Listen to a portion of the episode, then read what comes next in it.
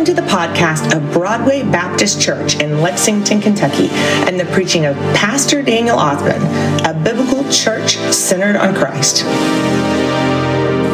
The book of Job, in the middle of your Bibles, Job chapter 14. Job chapter 14, and then in a little bit we're going to look over to the book of James because it references the book of Job. And James affirms Job's message as well as the message and the ministry that Job certainly had. It's the one place there in the New Testament that does this. The book of Job is considered one of the oldest books in the Bible. One time, not too long ago, I was talking to a gentleman who was dying of cancer, and he told me that he found the most comfort in the book of Job when he was at the end of life, because the book of Job addresses deep questions, really difficult questions that we all struggle with at some point in your life. This is a message here on what we would consider hardship or suffering, what we're going to be looking at.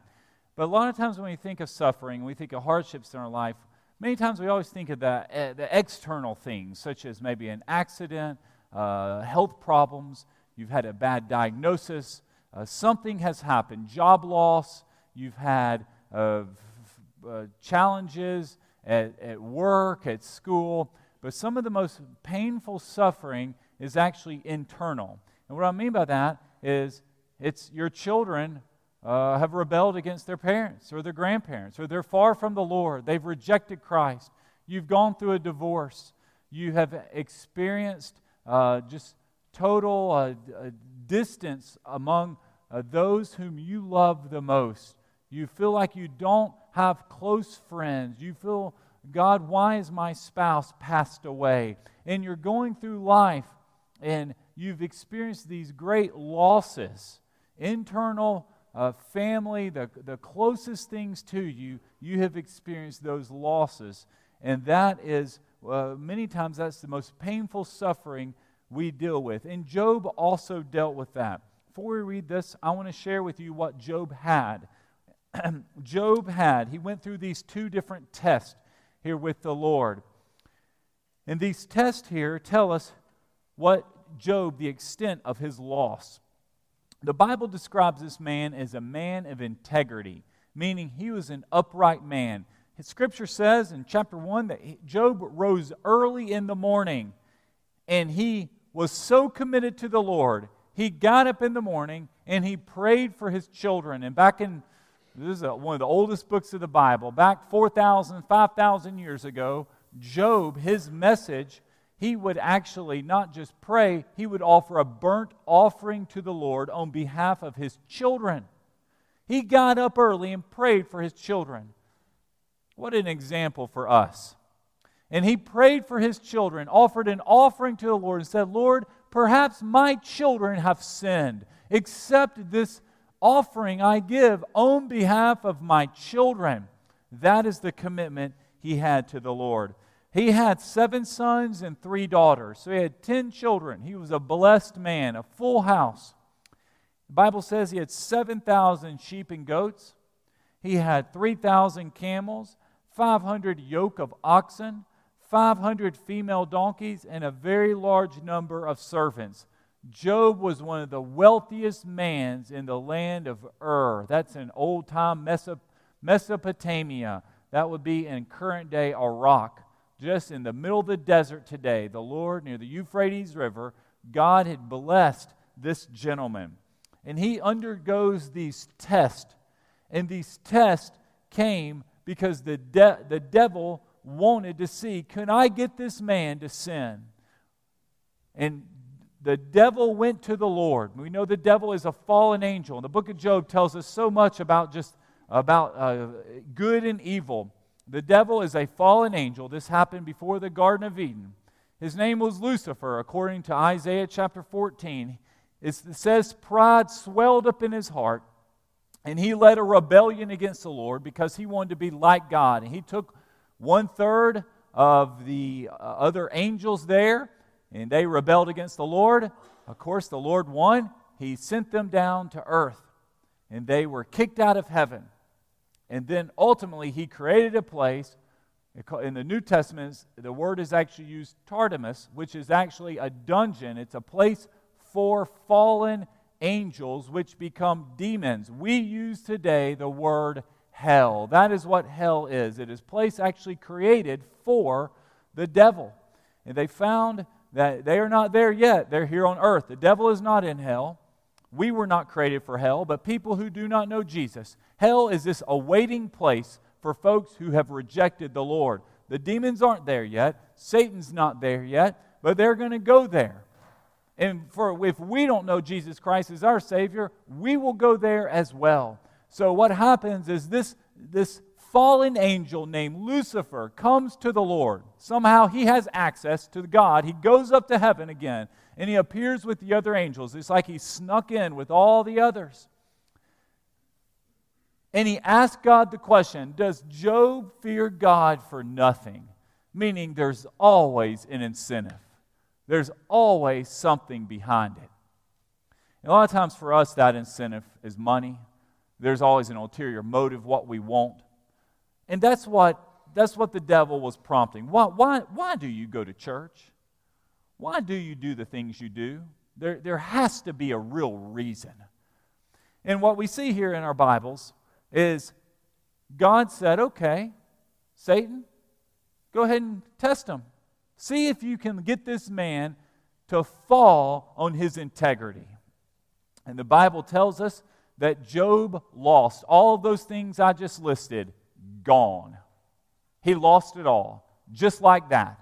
One after another, natural disasters, fires, raiding armies, a whirlwind, tornadoes, just one after another. He was losing. He lost all his children, all his animals, and all everything he owned. His house, just gone. He goes from a man of great wealth to a man who's suffering with great loss. And he was grieving over that. And then his wife came to him and said, Job, quit holding on to your integrity. Why are you doing this? Just curse the Lord and die. It's over. She assumed because you lost these things in life, there's nothing left to live for. But we're reminded, the book of Job is telling us, we live for God. He is who we live for. And that's what Job is teaching us today. Even when we go through great loss and suffering, we don't live for other people. We don't live for things and wealth. It's for the Lord. He is the author and the ender, and who, because of that, of our life, we give our lives to Him. So the Bible goes on to tell us that Job looked at his wife, and he says, you're speaking like a foolish woman. When someone curses the Lord, when someone speaks negatively, uses the Lord's name in vain, folks, we're to call them out. Say, this is foolish talk. You should not speak that way. It breaks the third commandment. This book was written before the third commandment was even given. And what happened is Job looks at his wife and he tells her he understood this principle. And this is an important principle for us. And we can't understand the why, because when we go through these sufferings, these events in our life, we're always asking, God, why? Why is this happening? And I want to tell you, one of the hardest things in life is we will never know why many times. We just don't know. We don't know why. We have to accept that the statement that Job made in Job chapter 1, verse 21, the Lord gives and the Lord takes away. So everything you have comes from God, and then everything you lose, it's taken away from the God. Blessed be the name of the Lord. If you have a lot or little, Lord, it does not, it's from Him. He takes it away. So when you have your spouse, you are grateful for your spouse. When you have your children, your grandchildren at home, you are grateful. But when they move off, when they go to heaven, you thank the Lord for the time you had them. You have to live in this perspective. God, you brought these people in my life. You brought these things in my life. You brought this season. You brought me to this church in my life. I don't know why, but I'm here. But Lord, I'm thankful for it, because you give, Lord, and you take away. That is the life of Job. It's a mindset it's a complete God-centered mindset. Your job, your friends. I mean, you think about your friends over the decades. Sherry and I were actually talking about that yesterday. How I used to be close to people 15 years ago. Folks, I have no idea where they are in life. No clue. They're just, we used to spend hours and hours each week, lots of time together. And now we don't for some reason. But that was that season I was in. I was close to them. God brought me for some reason, and the Lord brought them in my life, and He brought me into their life for that friendship. And you have to look at things through that lens. And that's what Job is teaching us here. Look, there was a time where Job had a lot, but now he doesn't. But that's not the Lord's fault. And the devil was trying to say, no, Job, it is God's fault. You deserve that family. You deserve those oxen, that wealth, those possessions you worked with your own hands. And now it's gone. And it's God's fault. That's what Satan was trying to do. I want to tell you, if you find yourself here and you're angry and upset with God over some loss, the book of Job is a reminder that it is not God's fault. We can't blame God for what He has taken away. God, remember, He gives life. He gave our life. Our life is in His hand. There will come a time He removes that life as well. We're given 70, 80, 90 years on earth. If we live a full life, and then it's gone. God takes that away. So that's what we see here. And then he undergoes this second test. And Job endured massive physical suffering. He had boils. His skin shriveled up and was burning all the time. Do you know, I think about somebody in a church who actually nearly a year ago passed away. His name was Lee Wright. I love Lee. And Betty's, his widow, faithfully attends here. She's got children in Tennessee and up in northern Kentucky and goes and visits them. But Lee, if you remember, about 5 or 6 years ago in our church family, he was diagnosed with shingles. And it never went away. I've actually had shingles before. I actually got it in my eye back about 12 years ago. And it burned for about a week. And Lee had it in his arm. And he said it felt like his arm was on fire. Just like a match was just burning his arm all day and night. No relief. He tried it all. Physical therapy, every type of medicine, pain reliever, cream, you name it. That's what Job was undergoing. But it wasn't just on his arm. He had severe, painful boils. It said from the top of his head to the bottom of his feet, and he burned. He just hurt all the time. And that was his second test. The man was skin and bones, and he was on fire. He had lost everything. Yet the Bible tells us he continued to be faithful to the Lord, and he continued to hold his integrity. And folks, that's a reminder for us that if Job can endure this test, and Job can still worship the Lord, and it wasn't easy, and Job had the book of Job, 90% of the book is basically this conversation about God, why? And these friends come and visit him. They're hard names to pronounce, Eliphaz, Bildad, and Zophar. They come and sit down, just in the dirt, because they've lost everything. And they're talking to Job. And they're having this conversation. And they're saying, Job, this had to happen because you have unconfessed sin in your life. There has to be a reason. And Job is like, I have been faithful. There's been nothing in my life. I haven't done anything. And Job's, these so-called friends aren't very friendly and helpful. They just go and say, Job, really the problem with this is it's you. You've caused all this. And I want to tell you, that type of thinking permeates many of our thoughts. That's where we believe if something bad happens to us, there must be a reason God is punishing us. That's not the gospel. That's not Christianity. We were born into sin. We needed a Savior and a Redeemer. He's the one who saves us. He's the one, Jesus, who redeems us. Even if and you can't do it, even if you could do your best to live a perfect life, you would still need a Savior Because the Bible tells us in the book of Psalms, David cries out, Lord, I was born into iniquity. I was born into sin.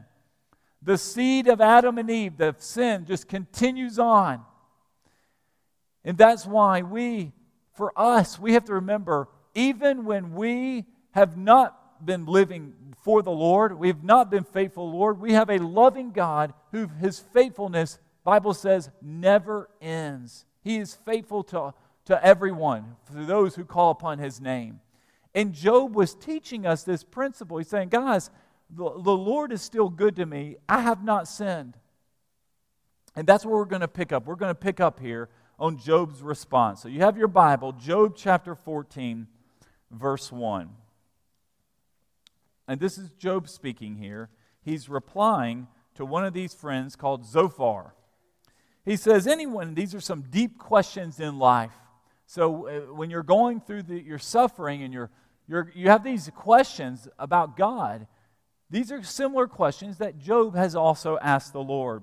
Anyone born of a woman is short of days and full of trouble. Folks, that's us. That means if you are born of a woman, probably most of us are, that means our days are going to be short. That means you're going to die and you're going to have a lot of trouble in life. That's the Bible verse of hope and encouragement right there. So you just go ahead and accept it. He blossoms like a flower, then withers. It's like a flower. You shoot up. There goes the flower. So springtime's going to be here in a few months. The way it's going, it might be here in 2 weeks. And if spring's going to be here, and you're going to plant your flowers, and then come October, you're thinking, I went to Lowe's and spent $125 on these flowers, and now we're pulling them up. They're dead. They're seasonal. They shoot up. They look nice for a few months, and then they wither away. That's the life of a flower. Job is calling it right here. He flees like a shadow and does not last. Do you really take notice of one like this? Meaning, he's saying, folks, we might think we're important, but in the scale of human history, folks won't remember us. They say after 2 generations of most folks' life, you and I will be forgotten about. Can you remember your grandparents as friends? You remember your grandparents, but other folks around them? Probably, it's hard. That's 2 generations ago. Do you really take notice of one like this? Will you bring me into judgment against you? Who can produce something pure from what is impure? No one. Since a person's days are determined and the number of his months depends on you, God knows our days are determined. There's going to be a time for us when we go see the Lord. And since you have set limits, He cannot pass. Look away from Him and let Him rest, that He may enjoy His day like a hired worker. There is hope for a tree. If it is cut down, it will sprout again, and its shoots will not die. If its roots grow old in the ground, and if the stump starts to die in the soil, the scent of water makes it thrive and produce figs like a sapling. But a person dies and fades away. He breathes his last. Where is he? As water disappears from a lake and a river becomes parched and dry, so people lie down and never to rise again. They will not wake up until the heavens are no more. They will not stir from their sleep. If only you would hide me in Sheol. Sheol is the Old Testament word for hell. It's considered in the Old Testament the place of the dead. So what would happen is in the Old Testament, they referred to hell as Sheol. So folks would go, but Sheol would not necessarily mean a place of suffering. It would be where folks go who die, and you're awaiting. If only you would hide me in Sheol and conceal me until your anger passes. If only you would appoint a time for me and then remember me. Notice that. Job's saying, God, I know I'm going to die, but Lord, there's something more coming. Remember me when I'm dead. Don't forget about me. When a person dies, will he come back to life? What a foundational... We need to understand how old this book is. This book was written at the time of Abraham, a long, long time ago. That's why we're reading this in January as you're going through Read the Bible Through the Year, the chronological Bible. You're reading the book of Job because it's one of the oldest books of the Bible. And this is one of the first places in Scripture we see that question of will he come back to life again? Meaning Job's saying there's something more even after you die. He's planting the idea that soon we're going to be seeing a resurrection. A resurrection is to come for us.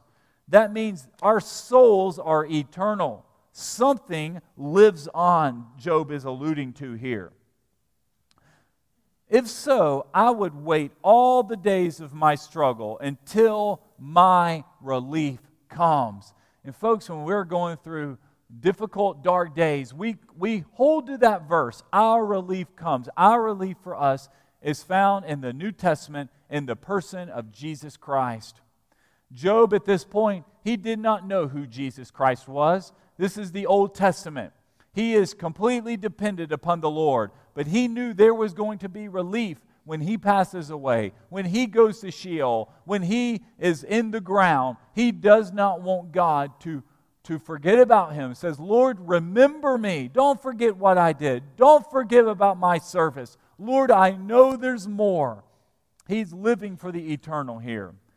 You would call, and I would answer you.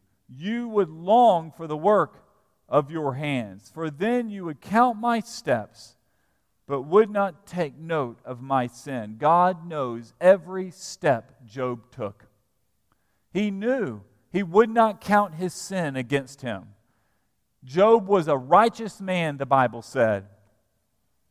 My rebellion would be sealed up in a bag, and you would cover over my iniquity. We see these are seeds that are going to be planted here in our Bible about someone coming in the future who will take all of his sins, put it in a bag, and cover it up.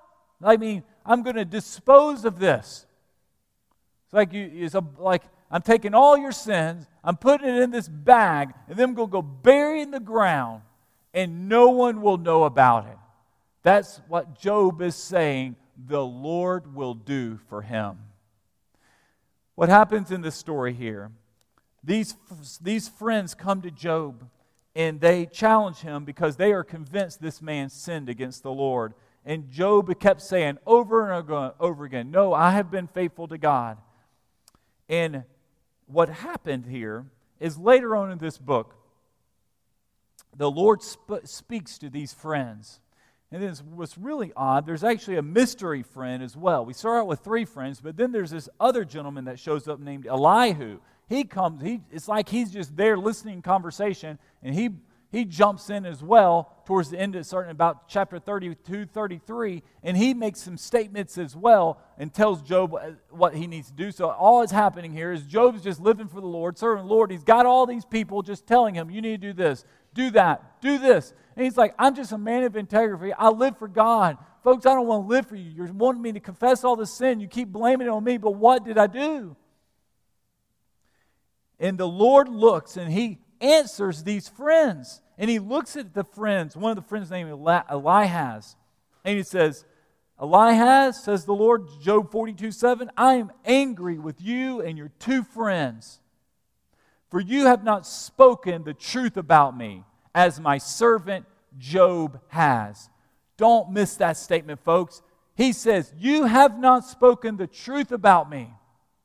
We have these friends. This is so important for us today in our contemporary culture. These so-called friends over here come to Job and give him some advice on God. And the advice was a lie. And God interrupts this in Job 42:7. It says, Eliphaz, you showed up to Job and you gave him some advice. You told him a bunch of words about me, and they weren't truthful. I believe we are surrounded by people like Eliphaz for us today. People who are talking about God, but they're not speaking truthful about God. And what's so important for us is to make sure that we actually, are we listening to God, or are we listening to these friends who are surrounding us talking about God? What's amazing about this story, God busts in the conversation there at the end of this book, and he reprimands the friend, saying, you didn't speak truthful. That is what the Lord found most offensive in the conversation. Untruth was spoken about our God. One of the great things about our Lord is He is a God of truth. When the Lord speaks, it comes true. When we speak of the truth, it is a good thing. Jesus says in John 14:6, I am the way, the truth, and the life. The second way He described Himself as the truth, meaning there is truth in the Lord. There is truth in Jesus. And if we aren't careful, we will find ourselves being misled and going down a road of untruth about God. It is all over the place. Folks, if you're on social media, like 99% of the things about God are untruth. Like it's just not accurate. Unless somebody's writing a Bible verse. People give their opinion and their thoughts and what you need to do.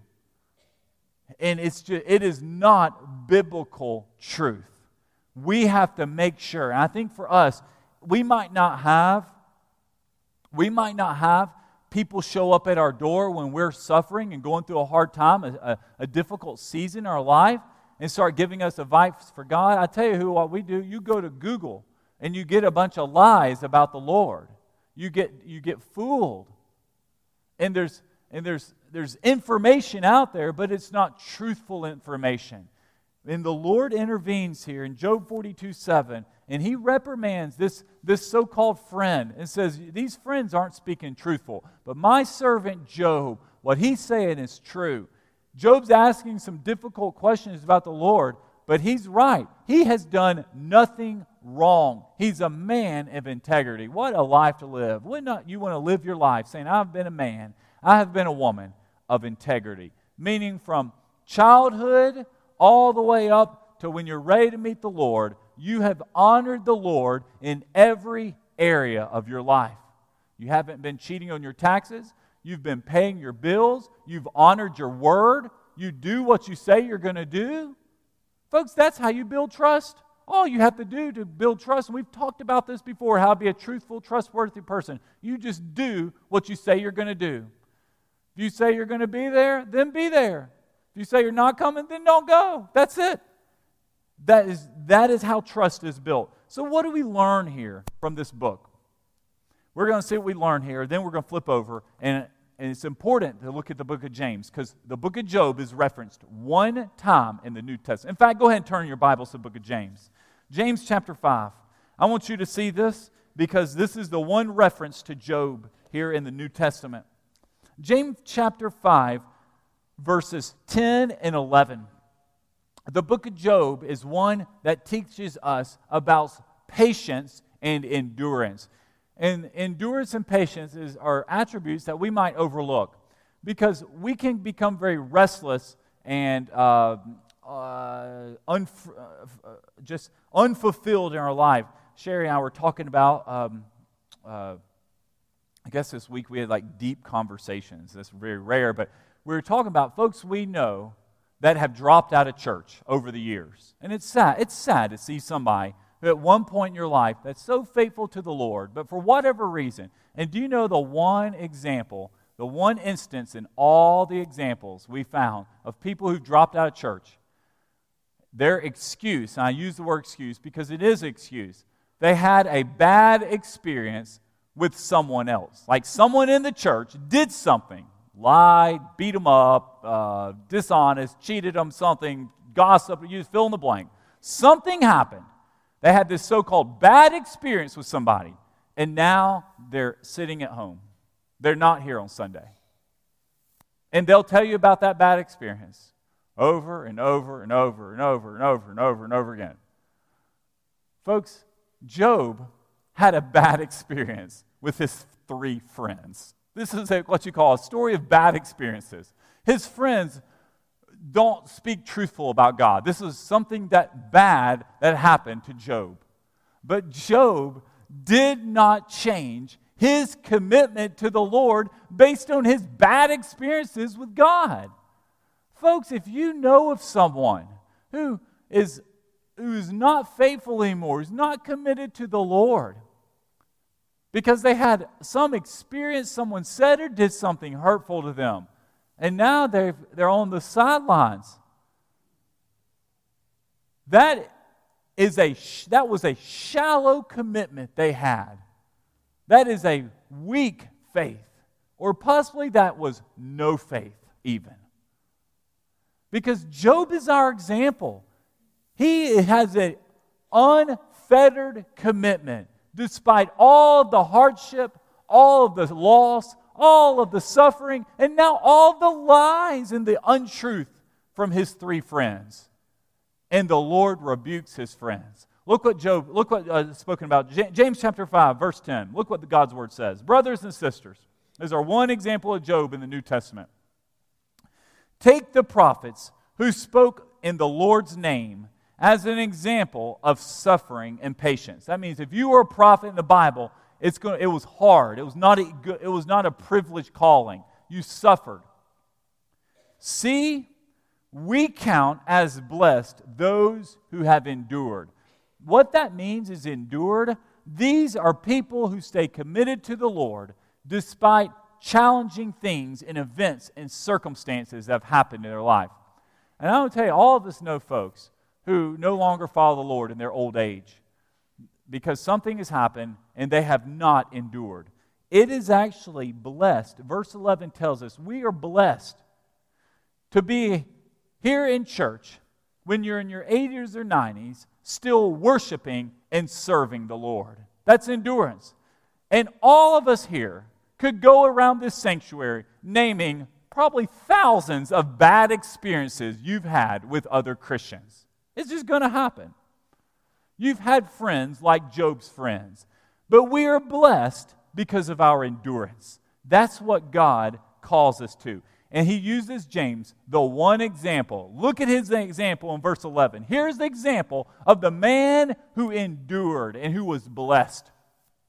You have heard of Job's endurance and have seen the outcome that the Lord brought about. The Lord is compassionate and merciful. Job is our example. Job is the one we look to when we are struggling with God. Why? I feel I've been lied to. I've dealt with these untruths. I have been wronged. I've been hurt. I've endured hardship and suffering. Yet I am going to identify with Job and his endurance. The Bible says Job was a man of integrity and God restored him at the end. The Bible tells us he received twice as much. He had 14,000 sheep and goats. He had 6,000 camels, 1,000 yoke of oxen, 1,000 female donkeys. Now, he did not double his children. He still received 7 new sons and 3 new daughters. But don't miss this about Job. It says there in chapter 42 that Job prayed for his friends. The ones who came and lied, the ones who came to deceive, the ones who came to blame Job. What does Job do? Job's a man of prayer. He's praying for the people who are lying to him. This is a man of endurance. Even when he was wronged, he went to the Lord and prayed for these friends. Even when they spoke lies to him, he prayed for them. What an example for us this morning. If you are struggling, God's calling us to prayer. What do we end on this morning? What do we learn from this book? God is sovereign. He is over everything. He is the creator, and not only that, he is the sustainer of this universe. And that includes all of our lives. God creates us, he sustains us, and he also ends us when we end. We're in God's hands. That's what it means to be sovereign. Job is what we call a wisdom book. Do you know all wisdom? It's found in God. That's where we find wisdom at. You want to get wise this morning? You turn to God's Word. That's why we as a church family are reading through our Bibles this year, because it's the wisdom book. There's a lot of stuff out there to read, but the best thing for us to know is books of the Bible, books such as Job. Not only that, Job, look at this. This is for us today. Job suffered. And folks, it was hard. There's a lot of folks that we know they are in pain this morning. It's genuine, real suffering. When Lee Wright would sit there and I'd look at him in the middle aisle, that man was sitting there, I'd watch him prop his arm up and just put it on the pew because I knew it's on fire. He's at church and his arm's on fire. Shingles never went away. Some of you are here this morning and you are suffering. And when we see that suffering, we see that pain, we realize this is real. I tell you right now, I was on the phone, Sonny Cloyd is back in the hospital at Baptist Health. He is suffering. He was just there 11 days ago. I was talking to Sandy on the phone last night, back in Baptist Health. And the pain is real of what he's going through. He gets well at the hospital, comes home for a week, goes back to the hospital, gets well. It's just this cycle he's in right now. He's in that season. And they're in a time of hardship. Job here, he is our New Testament example of one who endured despite his suffering. And I think for us, what we want to take away from this book and how we want to apply this to our life, folks, we don't want to be people who go around whining and complaining and blaming God and blaming circumstances in our life for these things. Job asked many hard questions to the Lord. Lord, what's going to happen after I die? Lord, don't forget about me. Lord, why is this occurring? But he never blamed anyone. He didn't blame himself, and he certainly didn't blame God. He didn't even blame his wife, who looked at him and said, Job, just curse God and go die. It's just time for you to end it all right now. To me, we look at this man, he offers us an example of how we need to live our lives. And if you know of someone who is suffering and who's in pain, the book of Job is one of great comfort. We take this book, what God gave us, one of the oldest books, and we cling to it knowing that question that was asked, will anyone live again? Is there hope after death? And for us today, now we're on the other side of the New Testament. The New Testament has been written and given to us. We know that hope is found in Jesus Christ. This morning, if you are looking for hope, if you are here suffering, if you are in pain, if you're looking for more, that more is found in our Lord Jesus Christ. And I'm going to invite you to receive Jesus as your Lord and Savior. We as Christians, we call and cry out to our Lord. We never waver. We are committed, just like Job was. We are committed to Jesus Christ. So we're going to stand together. I'm going to invite David Dale to come forward. We're going to have our invitation. We're going to respond to God. If you want to get saved and give your life to the Lord this morning, we have our invitation. I stand down front. You walk down forward. Take my hand. We also have our deacons up here. They'll be receiving you as well. We're going to stand and sing. This is your time also. Some of you need to join our church. As you know, we are a Bible-believing church. Broadway needs to be your church home. Now's your time to make that decision. We're going to sing, Have You Been to Calvary? It's hymn number 256 in your songbook. I'll be standing up front. David, Miss Gail's going to lead us in our song.